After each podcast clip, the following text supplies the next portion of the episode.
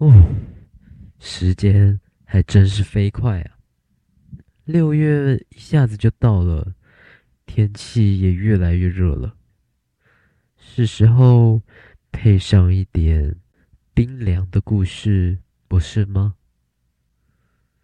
哦，你问我什么是冰凉的故事啊？可能像是某些冰天雪地里。才会出现让你背脊发凉的神秘生物吧。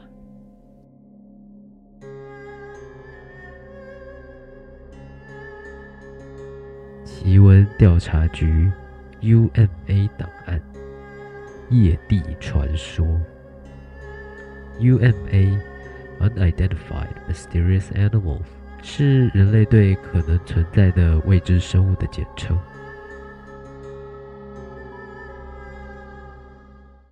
还记得前几集不眠山的故事吗？像那种数千公尺高海拔的山，对人类来说是极度危险的山。不仅气候恶劣，气温很低，陡峭的地势还隐藏着各式各样的危险。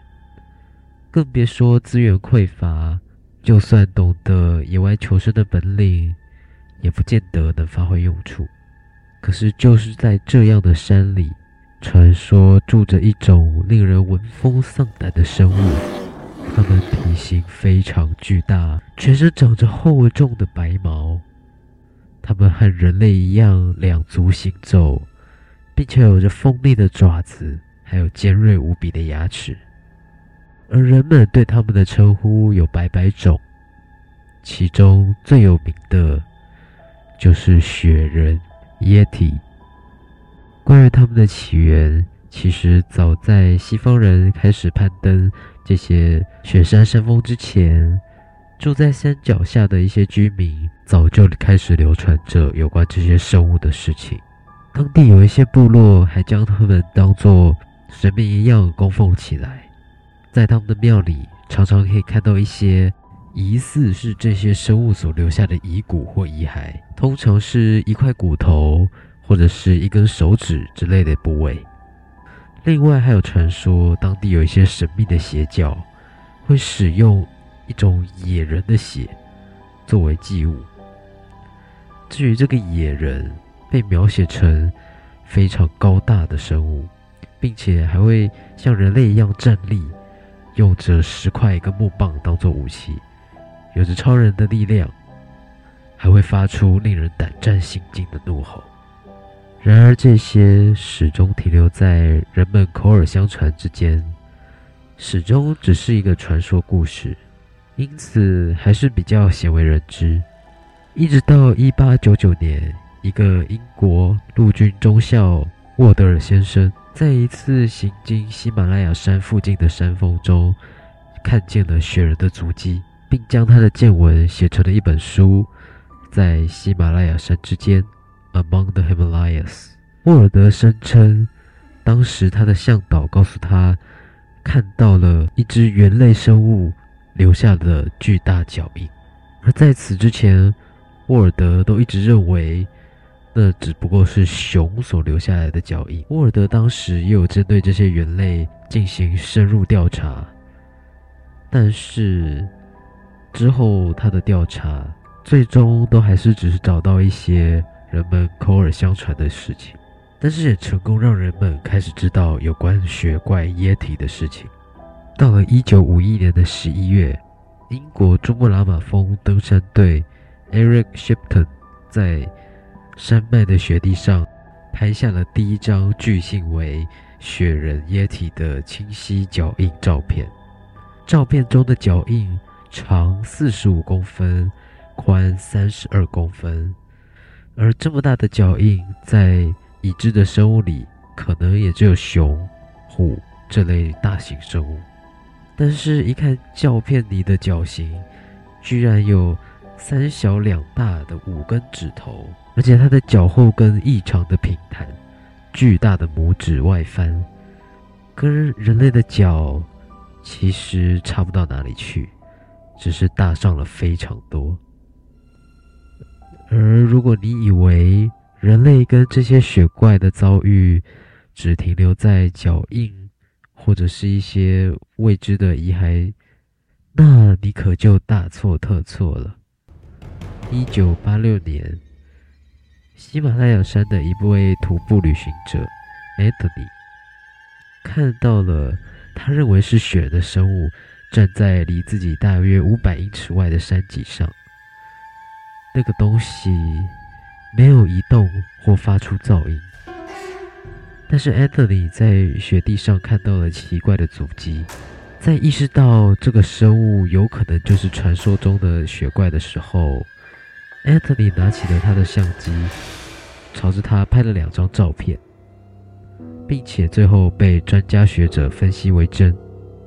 可是照片里的东西，专家也给不出解释。而传说中，耶体才是真正山上的顶级掠食者。他们不仅在体型、力量上占尽优势，甚至还有着跟人类差不多的智慧。而且也没有人说人类不在他的菜单之上。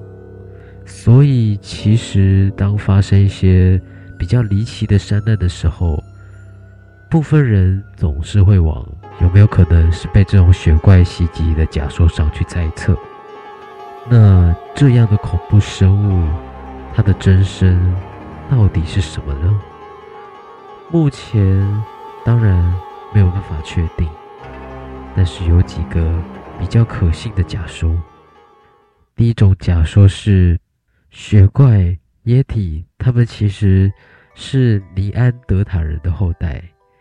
他们是曾经存在的一种人类，其实说真的，各方面都跟人类差不多，从外表的长相到内在的智商，其实都不比现代智人差距多远。不过，也正是这些细微的差异，导致他们在各方面都略逊于智人。最终推测，他们就是因为没有办法跟智人竞争。所以遭到淘汰，但有没有一种可能，他们被逼到雪山雪地里这样恶劣的环境中，并且偷偷的继续演化呢？他们变强变壮，变得更加凶猛，为的是保住自己仅存的一点点地盘。另外还有一种假说，说雪人其实是。古代巨猿的后代，古代巨猿是一种长相和现代猿类非常接近，但是体型却大上许多的一种猿猴。它们真实存在，人类也认为它们灭绝了，但就跟很多传奇生物一样，它们有没有可能是躲到了雪山之中，继续繁衍，继续进化呢？当然，也有人很多人说，这些所谓的雪怪，只不过是一些熊类的杂交所产生的物种。毕竟，熊类用两足行走也不是什么稀奇的事。而且，在不少被证实是假的雪人遗骸中，也有诸多熊的样本。所以，将雪怪推测为熊的这种说法的合理性，自然也就提高了不少。然而，人们似乎忘了还有另外一种可能，就是雪怪是一种住在雪地、山地之中一个人类尚未发现的全新物种，而也许在我们揭开它的神秘面纱之前，它将永远主宰着雪山里的每一个角落，同时主宰着。我们对雪山与雪地的梦想跟幻想。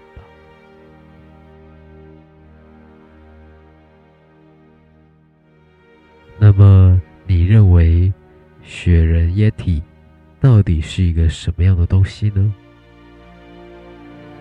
假如有这个机会，你真的敢亲眼见一见这个神秘动物吗？好的。今天的 UMA 档案就到这边，谢谢你的收听。如果喜欢奇闻调查局的话，欢迎持续追踪。那我们下一期再见，拜拜。